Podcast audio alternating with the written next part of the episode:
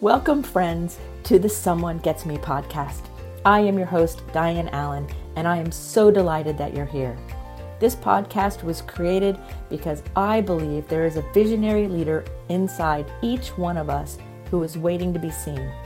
In each episode of Someone Gets Me, you will hear useful tips from successful visionaries who will share their stories about how being seen has allowed them to take their vision out into the world with action. How to change your life before you have to. Hi, it's Diane here with Dr. Rachel. Dr. Rachel is an amazing woman. In fact, we're not even going to get to cover more than a very, very little bit of her amazing multi potentialite personality. She is an acupuncturist and a doctor of natural medicine. She is a mother of these beautiful children. She runs her own business. She recently just moved from the city to the country with all kinds of experiences. And she spends her life really helping people change and make friends with it and make change work in their favor and before they get sick or diagnosed or the problems really hit. So, Dr. Rachel is the perfect person to talk to us today about how to change before you have to. So, welcome to the show. Thank you. Thanks for having me.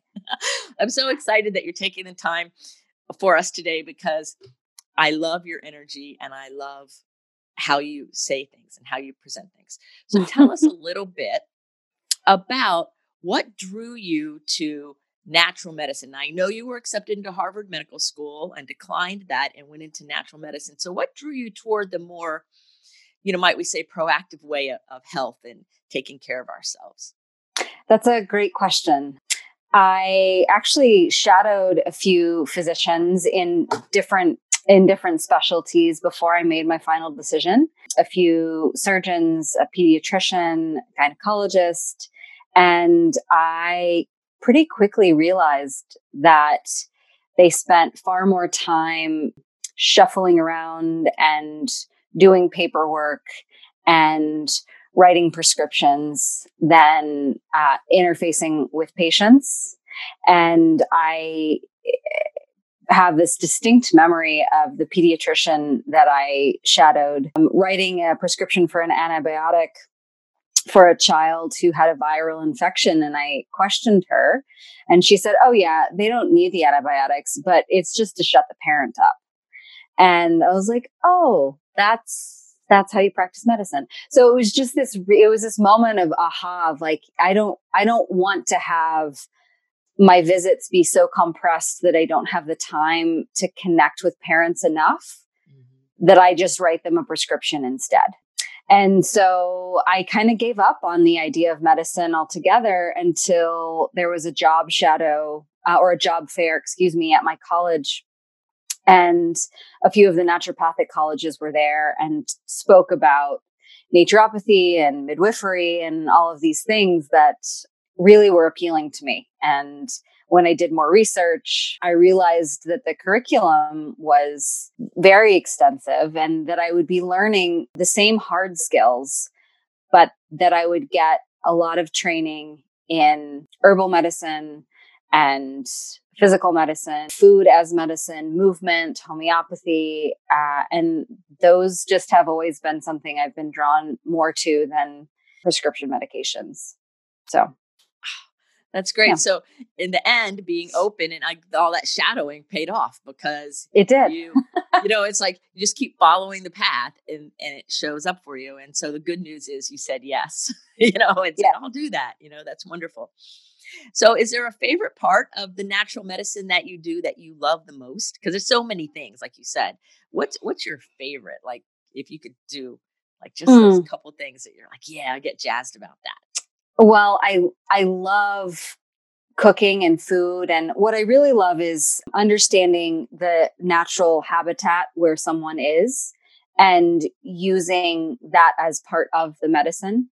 And so for instance, in the Pacific Northwest, which is where I have lived for a number of years, you know, really looking at what grows seasonally and how that can be used medicinally, um, looking at the herbs that grow in your area and using those instead of just doing a Google search and taking a pill, but the the hands-on aspects mm. of medicine, you know, some of my favorite things like allergies are are a big one for people, seasonal allergies. Local honey is a great way to offset the seasonal allergy complaints. So I, I think that returning to roots and keeping it simple and and in that looking at the actual physicality of the roots that surround you Oh, that makes so much sense. I, I have a lot of friends in the Pacific Northwest, and I actually did a herbal training up in Vancouver, or mm. actually it was on Pender Island, but off of Vancouver. And they kept talking about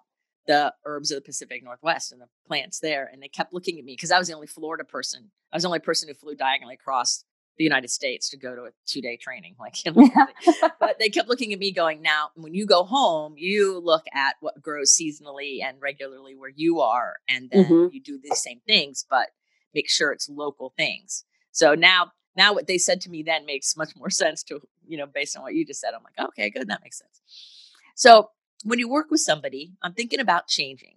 Okay. And, mm-hmm. and I'm thinking about people because I work with visionaries and people who, you know, have that mentality of I really want to change, but make it really easy, or I really want to change, but I don't know if I really want to change. And there's all these, all this energy even around that word. Mm-hmm. And so I'm thinking about the difference between changing in the allopathic medicine world of, oh no, I have a diagnosis, so I better change, or my blood cholesterol is too high, or my high my blood pressure went too high. So it's either pill or change or both. And the way you would look at it, which is seems to be a little bit more rooted and grounded. So if somebody was saying, you know, maybe I need to change, mm-hmm. but they want to change before there's a problem, what would you suggest that they start with? Or how would they start thinking? Or what would be the platform to shift from wait till there's a problem to saying, what do I do first?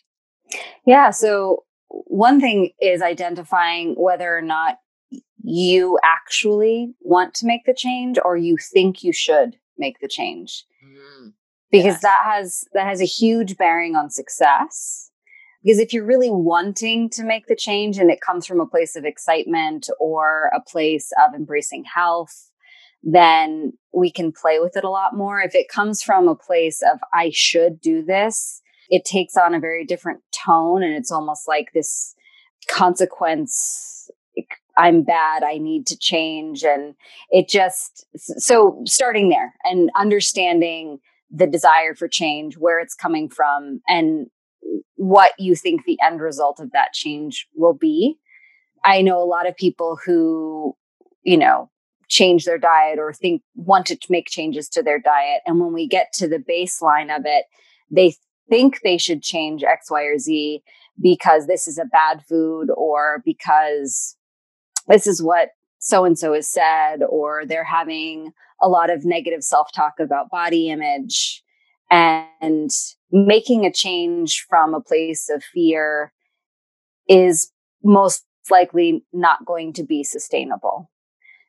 And so changing the conversation to, well, let's just dream a little bit. If you stay exactly where you are now and make no changes, where do you see yourself in a year, two years, five years? And, mm. and given the changes that you're talking about, where do you think those will lead you? And so then I actually like to do it backwards. So we talk about, okay, 10 years, if I make this change, I see myself in this place. And you've described where you are. I can, I can run with my kids. I can get down and get up with my grandkids. I have energy in the morning. I can do the race I always wanted to do, you know, whatever it looks like. Right. And when, when we know the desired endpoint, then we back it up and we say, well, is this actually the change that we need to make to get to this endpoint? And for some people it is, and for some people it isn't. And so then we talk about creating the foundation because I'm a I'm a big believer in sustainable change and I don't think you can do that by changing everything all at once people get really excited when they want to make a change and they want to do it all at the same time. And typically that can go really well for like a week or two. And then you fall off the wagon and you kind of lose track. And then it feels almost insurmountable to get back on that wagon and keep going. So you just kind of give up. Um, And so what we do is is I don't like to change any more than three things at a time. And I like to look at them in different spheres of life. And we just keep it really simple. And for some people, this is super frustrating. I know that the majority of people wish that there was a magic pill or a magic wand or a genie in a bottle that could facilitate the changes because you want to see quick results. And so a lot of the conversations that I have with people are about, well, you know, this is the groundwork we lay so that you get those 10 year results that you really, really want. And I could write you a prescription and we could do something that would just overlay and you could feel better in small increments right now, but I can't promise you that you're going to get long term gains. So, um, that's sort of the, the base of where I start. And I like to look at uh, health as a three legged stool. Mm-hmm.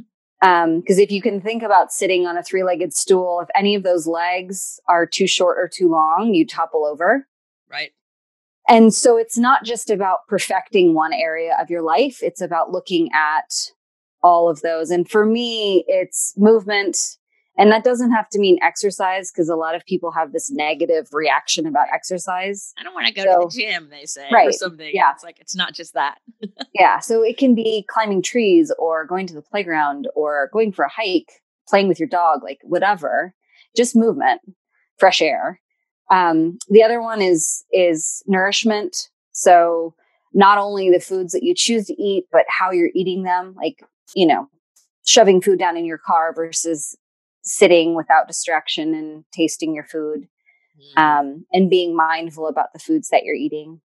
Uh, and then restoration and so like the quality of your sleep stress reduction techniques.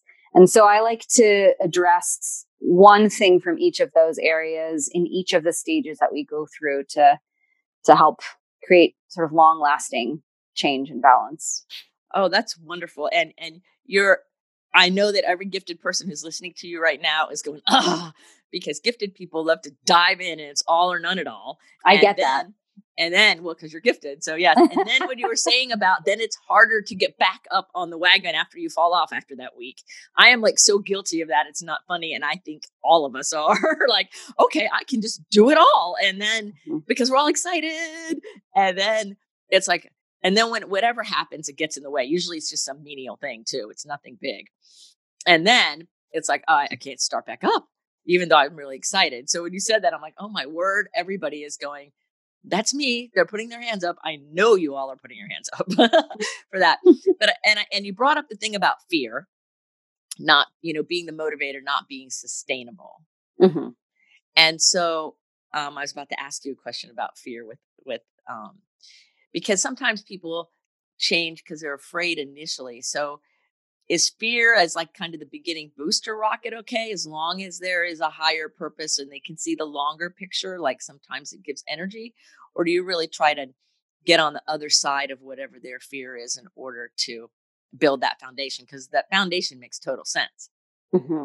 that's a really good question yeah I, I do think that in there are certainly instances in which um, fear as that initial spark can be positive. You know you you get a test result back or you recognize that um, a friend of yours who's lived a fairly similar life has had a catastrophic health event and you you don't want that to happen to you. And so you start to reevaluate where you are. I think that's a totally valid place to start. And then understanding the bigger picture of like well what I really want is more time with my family, or my real motivator is to be around to see my kids graduate or to get to participate in, in this thing that I really want to do.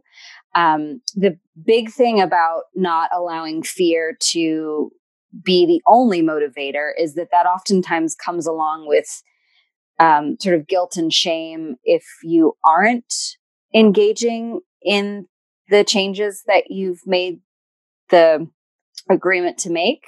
So if if you are able to come from more of a space of, of loving kindness or understanding or you know, like I'm I'm doing this for myself and I'm doing this for other people and I recognize that they're like anything in life will be ups and downs in the process.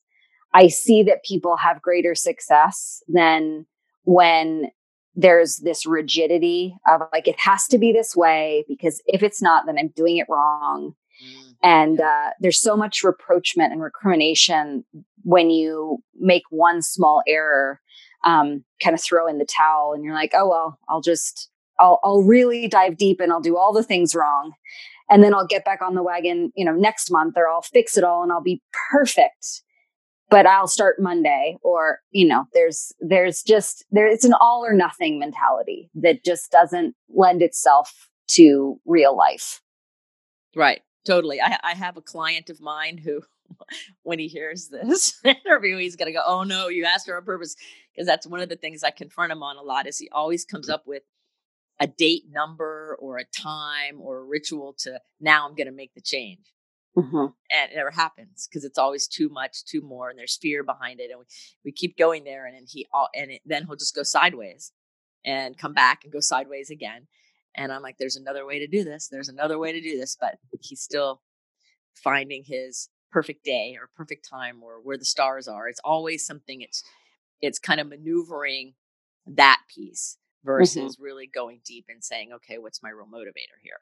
And being honest about it. Yeah. Which is a which is the value of the kind of medicine that you practice because like you said in the beginning you want to spend time with the person you're working with and actually hear and understand what's really going on and where they are mm-hmm. so that there's a higher probability of success because it's just not some random pill being thrown or some random idea. There's foundation to it that matters. So I forgot one of your legs of your stools. I wanted to ask you a question about it. Would you say what the legs are again so I can ask you that question? Of course. So movement, nourishment, and restoration. That's it. Restoration. That's the one. I love the movement and nourishment one, but the restoration one, and I know that has to do with sleep and all of that, and like the body being able to restore itself. Mm-hmm. And my question is this people who have a lot of anxiety or fear, perfectionism, that kind of tightness just in their constitution, maybe, do they have more difficulty with restoration than people who are more mindful and chill and can meditate? Do you see a correlation at all? yeah and and i i wouldn't say that those individuals who have a tendency towards anxiety um, don't already try meditation but it's one of those things where they're like i, I just i can't sit still there's this internal restlessness mm-hmm. um, and i know that i have definitely through the years um, because of watching the parents of my, the patterns of my parents and also just from my own needs um, have been very guilty of filling the space. Um, and I think that you can probably look around you and you see that people are on a gradation of those who kind of get nothing done ever and are totally okay with being on the couch all day and living off of others. right. and right. and then and then there are the people who are on the opposite end of the spectrum who are the extreme doers and caretakers and never sit down and are always looking for more to take on. And um, I, I do believe that health kind of meets in the middle of, you know, being productive and proactive and taking care of others, but also being able to take care of self. And so using some of those spaces in your schedule um, where, of course, you can always get more done. Um, right but allowing yourself to actually use some of those spaces intentionally to do a little bit of nothing read read a book for pleasure or if you enjoy baking doing that while you watch a mindless show or listen to a podcast you know there have to be ways to allow your system to unwind that aren't just about productivity and getting a pat on the back and getting to show someone how much you've done or like checking those internal boxes because that just sort of feeds the cycle of the need to do. Uh, and it also kind of confuses your worth. And I think a lot of us do that uh, instead of seeing that we're very worthy of love and attention and health just as is baseline. Uh, we confuse it for um, only being worth connection or worth love or worth friendship if we have done all of these things. So we're more um, we're more a conglomerate of our actions than just a person. Yes, so. that that is so well said. And I'm sitting here going, "Yep, uh huh." And I think so many people get caught up in our value is in the doing, whatever we've mm-hmm. done or not done. If we've done something wrong or we neglected to do something we should have done, then we're terrible bad or whatever it is. And then, you know, and if we've done something great, then that makes us great. And the value is not in the doing; it's in the in your inherent beingness. Mm-hmm. Because you're sucking air, you're valuable. Be anything beyond that is a story you're telling yourself and then that yeah. story affects everything yeah and it's amazing how it affects health in ways that people don't recognize. Uh, so for some patients you know I, I have very frank conversations with them and say I, I can help you and there are herbs that we can talk about and there are things that we can put in place to help to offset the anxiety and the stress and the adrenal burnout and everything that you're going through. But if you're wanting to really look at this from a natural medicine perspective and treat the root, the thing you need to do is change your job. Or the thing that you really need to do is, you know, break ties with this relationship that's clearly unhealthy. And and for some people the it's it's not so much about medicine as it is about being comfortable enough in themselves to finally say i'm more important and my health is more important than upsetting this person or letting these people down. And that's really hard for a lot of us. Yes especially i think uh, that happens a lot with women because we're, we're enculturated to mm-hmm. put everybody else first. You know, now people are waking up a lot more spiritually and emotionally and mentally, but that is a big part of our culture. And it's a real error because there's a lot of negative consequences people pay with their physical health based on these belief systems and the energy of these different emotions. And so many people don't even realize that that they're connected. Everything's connected to everything. You can't escape yeah. that that connection. So the natural medicine way of looking at it to me seems um, much more sustainable. It's not like mm-hmm. running around putting band-aids on gushing wounds that are, you know, that's going to pop up somewhere else. It, right. It allows a flow of the being to to live more fully, you know, and have have a more rich and full life. Mm-hmm. Yeah, and it's interesting you should say that is like we do really look at that sort of band-aid effect in natural medicine where um, issues typically start on the exterior, so uh, rashes or skin symptoms. And if you just put uh, cortisone cream on it, you push it deeper, and then you start to have internal symptoms. So it can then go to the lungs or to the gi- digestive tract. So it is an interesting thing of um, just putting a band-aid on it or just just putting something on it to make the actual current problem stop doesn't mean that you are helping yourself in any way. Wow. Because I think most people think like if you put the cortisone cream or whatever the band aid is, that that means it's taking care of it. But in actuality, it's going underground. Often. Yeah, often. Yeah. Wow. All right. So y'all are probably loving what Dr. Rachel's saying. And I'm like, okay, I think I need to hire her for me. So I have another question I have lots of questions. One is if somebody's listening to us right now and they're like, yeah, I know I need to change, but I don't really want to change, but I know I need to change. But they're kind of willing in their mind because now you're convincing them with what you're saying. If, if they're not convinced now with what you've said, then, you know, they're not ready yet. What would be a good place to start? What would be a step one for somebody like if, if they say, okay, you know, I really need to make a change in, in my, the way I take care of myself. What would be something that is doable and manageable that somebody could do just to kind of get started? I think the first thing is find a partner. So, someone who you trust that is willing to hold you accountable. Because if you create the change or the idea for the change, or you make the agreement in a bubble with yourself, uh, it's really easy to let the bubble just float away if it's not working. And so I, if, if it's a friend or if it's a trained professional or if it's your partner, um, find someone who you can say like, Hey, I've got this thing. I've really been wanting to change it. I'm having a really hard time. I'm going to start by say it's increasing your water intake. People discount how important drinking enough water is. So I'm making a commitment to drink 60 ounces of water a day. Can you just shoot me a text at the end of the day and see if I did it? Or can we make an agreement that if I don't do it, that I have to pay you 20 bucks at the end of a week or, you know, something that is more than just within your own head.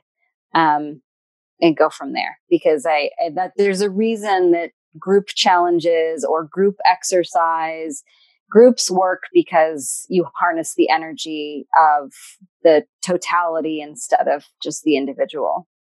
Right. And our brains build that coherence. And so it makes things work a lot better. Mm-hmm. And, and for those of us who really like to please others or who like to like rise to the occasion or get the gold star knowing that somebody else is watching you and you have to succeed can oftentimes be the motivator you need to change something that you've been unsuccessful in changing before. Yes, that's awesome.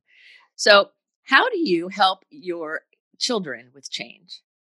Because you guys just changed, you all just changed, your family just moved from a, a large city to a small rural area and made a big change with with your living situation and all the cool things that you're doing. And with those changes comes transitions. Mm-hmm. And transitions are a natural part of making any kinds of change. So I'm just curious, what how do you help children with change? I know there's people listening here that have children and you have two adorable children. And um, so how are you helping them with the change? Yeah, so we moved from Portland, Oregon, um, to Joseph, which is just a population of a, about a thousand in Eastern Oregon. Um, and we went from a house that was about 2,000 square feet to a tiny house, which is about 200 square feet. so we've definitely sustained some massive changes and are in the process of making more. And I think that the biggest thing I'm recognizing is that in making those changes, it's okay to have emotion around it. So I have a two and a four year old, mm-hmm. and they don't process things and figure them out and then tell you about them. They emote everything all the time. Yes. And so every time that a big emotion comes up for them around the change, I think that the most important thing to do is validate it and and and then create strategy around it if need be. But oftentimes it's helpful just to say, okay, yeah, I really get that you're having a lot of big emotions about the changes. Do you want to talk to me about it? Or what's been the biggest difficulty or what's been the most fun part of the change and opening up that dialogue because I notice that as parents, it's hard when you see your child in pain incredibly hard. And so our our initial reaction is, "Oh no, no, no, don't cry. Oh, don't be upset. Oh, don't be." And that gets internalized for little people really fast. And so what it becomes is I'm not allowed to cry. I'm not allowed to show emotion. I need to be stoic all the time. It's not okay to, and I think that um, it's a huge disservice because those emotions go somewhere, if not out. Um, and so we have a lot of conversations about, well, what are the different kinds of tears or what are the different kinds of anger? And so I see that you're crying and it doesn't seem like you're hurt or you're sad. And are you, or, you know, it seems like really you're angry and maybe you're crying because you want to get your way. And that's really not a kind of cry that's okay for me. Um, or seems like you're really angry right now And it's totally okay to be angry. It's just not okay to take your anger out on another person's body. So, you know, Right, right. all all conversations that I think that we could probably have in our heads with our younger selves when we notice we're getting rather immature. Um, Right. And just give yourself permission, like, yeah, you're feeling really pissed off because that did not go the way you expected it to. And it's totally okay to be frustrated about that. But maybe it's not okay to pick a fight with your husband because you're frustrated about it. Right, exactly. Mhm. I call it stamping your princess foot. Like when you Yeah. regress back to being the little kid stamping your foot, pay attention to that. It's, that's Yeah. probably something you need to look at. so just just a, the the base answer is giving yourself the space um, and giving them the space to accept and sort of modify around the change Oh, perfect. So, what do you see as far as um, the future and the welfare of your children and health and and what are some things people could do looking forward? Because there's a lot of people freaked out by this pandemic, and then there's the vaccine, and then there's the can I ever go see another person again, and then there's the whatever the existential stuff is, of course and um and so everybody gets to pick how much power they give any of that. But what I'm wondering is from you know, I'm, I'm back on this three-legged stool and listening to what you're saying because it, it resonates so clearly for, especially for the visionary type people and gifted people I work with, because we can just be all over the place. And what you're saying is like it takes all over the place and makes it manageable, Mhm. which we're always seeking to find a way to make it manageable, have things emerge in a manageable way. And so I'm wondering what you kind of see for the future. Like, what are some strategies or what do you just see? I'm just curious. Yeah. So, well, one thing is what we have moved out here to create. We purchased um, uh, real estate that's in a commercial zone. And we've talked a lot about what we want to create. And we believe that community and health are kind of being lost in this world of connectivity. And it offers a lot of solace particularly for people who are at high risk um, or immunocompromised, because they're able to connect with others through Zoom, like we're doing now, Facebook. But I also think that it can be an excuse for people to become reclusive and never explore or be a part of the real world. Um, and we're kind of losing sight of how to make those connections. And I noticed moving out here, just the difference in customer service going into a store or a cafe and the the pace is much slower and the ability to connect and just the kindness Yes. you know Yes. um, is it's very different and so i'm i'm hoping and what we're trying to do is create um, a place that can just slow people down and bring them together so um, and incorporate the sort of wellness principles that we believe in um, so there will be a movement space. There will be kind of a spa type, you know, um, sauna, hot tub, cold plunge, um, and and nourishing food, kind of all in one area that people can come to in a, in a small community. But on a larger scale, I hope that people can see that as a community we can create a lot. But the more divisive that community becomes or the more judgmental or polarized the less we're able to create and the more destructive it all becomes. And so whether you choose to wear a mask not wear a mask how you choose to wear a mask what your ideals are behind vaccines pro or con i hope that we can stay open enough to realize that everyone is making choices based on really what they feel is best for them and everyone's doing their best. So the actions that someone else are taking are not directed against you but for them and that attacking someone for their choice is probably not going to facilitate change right? Change based on fear doesn't tend to last and so if you're really wanting to make positive changes in the longevity and health of our future, I think that we need to start genuinely looking at how to come together and and be able to hear other people. I notice over and over again that like on Facebook, people get into these just like nasty word throwing wars. And I don't even think that people have read the comments or have maybe even read the full context of the initial post. We're all just so bottled up that we want our point to be heard and seen. And I think there's a totally a place for that, but you can't exclude the kindness factor or the listening factor so I'm, I'm hoping that some of that, some humanity comes back. And I, I think we're starting to see that. Um, and then I also just in in reading, I've I've been reading some interesting books about um, just the progression of pandemics throughout because it's not like this is the first time we've ever had to deal with a global pandemic. It's it is for most of our lifetimes, but not in the span of um, in the span of the world and right. the history of the world. Mm-hmm. Um, and so just looking back at what really separates those who are able to survive and thrive and those who are not.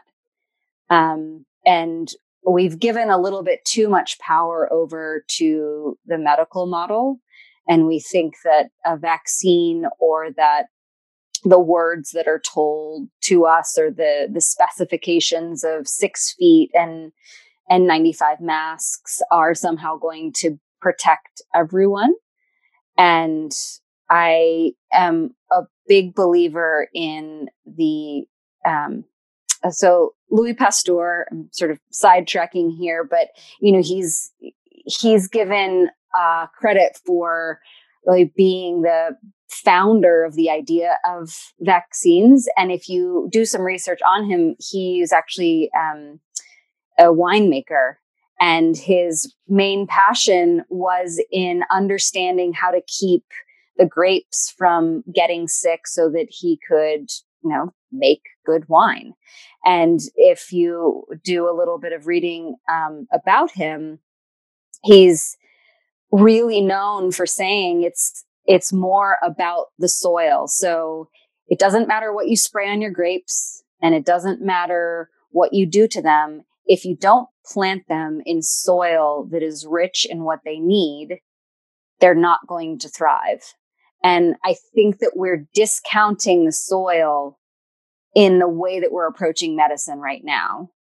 And mm-hmm. so the soil being our, our own health. So are you taking care of your body in the ways that are going to allow you to thrive?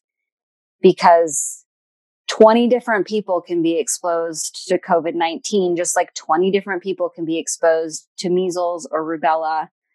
And people will survive and thrive, and others will get sick and potentially have complications or die. And I believe that it's the soil that's going to separate out those components. Yeah, that's very well said. And that analogy makes perfect sense. And I, I think we're seeing that, starting to see that play out as mm-hmm. time goes on. So that that's wonderful. So if you're really loving what Dr. Rachel is saying, like me, all her contact information is in the show notes for you so that you can follow her on social media when she enters back into the social media world. And um, and the neat thing about Dr. Rachel is is that she's really dedicated and committed to um, everything she's talking about and more. But I'm paying attention to the time, and I have one last question before we end the show, and that is, if we were going to have a billboard that the whole world was going to see that had your name on it, your quote, what would it be? Oh goodness, my quote. Well, the thing that I always say to my kids is if you can be anything, be kind. There you go. You so can, I guess that's it. That's a great one. If you can be anything, be kind. That's the quote of the day from Dr. Rachel. Now, is there anything on your heart that you wanted to share with everybody that I didn't ask you about or came to mind? I just want to make sure that we've covered everything that that's on your heart. Hmm.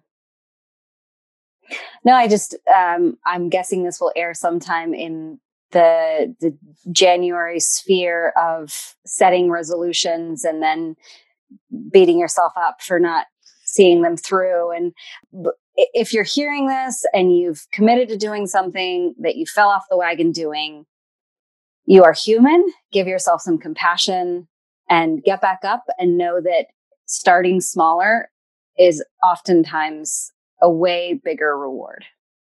Perfect. That's really good advice. Thank you so much.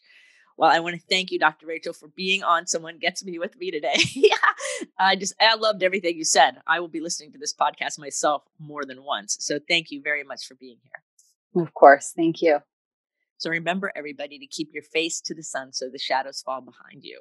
You're a rock star. You are here on purpose with a purpose. So go out there, live your best life, fertilize that soil, as Dr. Rachel says, and make sure that until the next episode, if someone gets me, you're happy, you're well, and you smile. See you then. Thank you for listening. I trust you gained some valuable inspiration and information. Please join me and other visionaries in the Someone Gets Me Facebook group. Or for more information on my services and additional episodes, visit someonegetsme.com. Again, thanks for listening.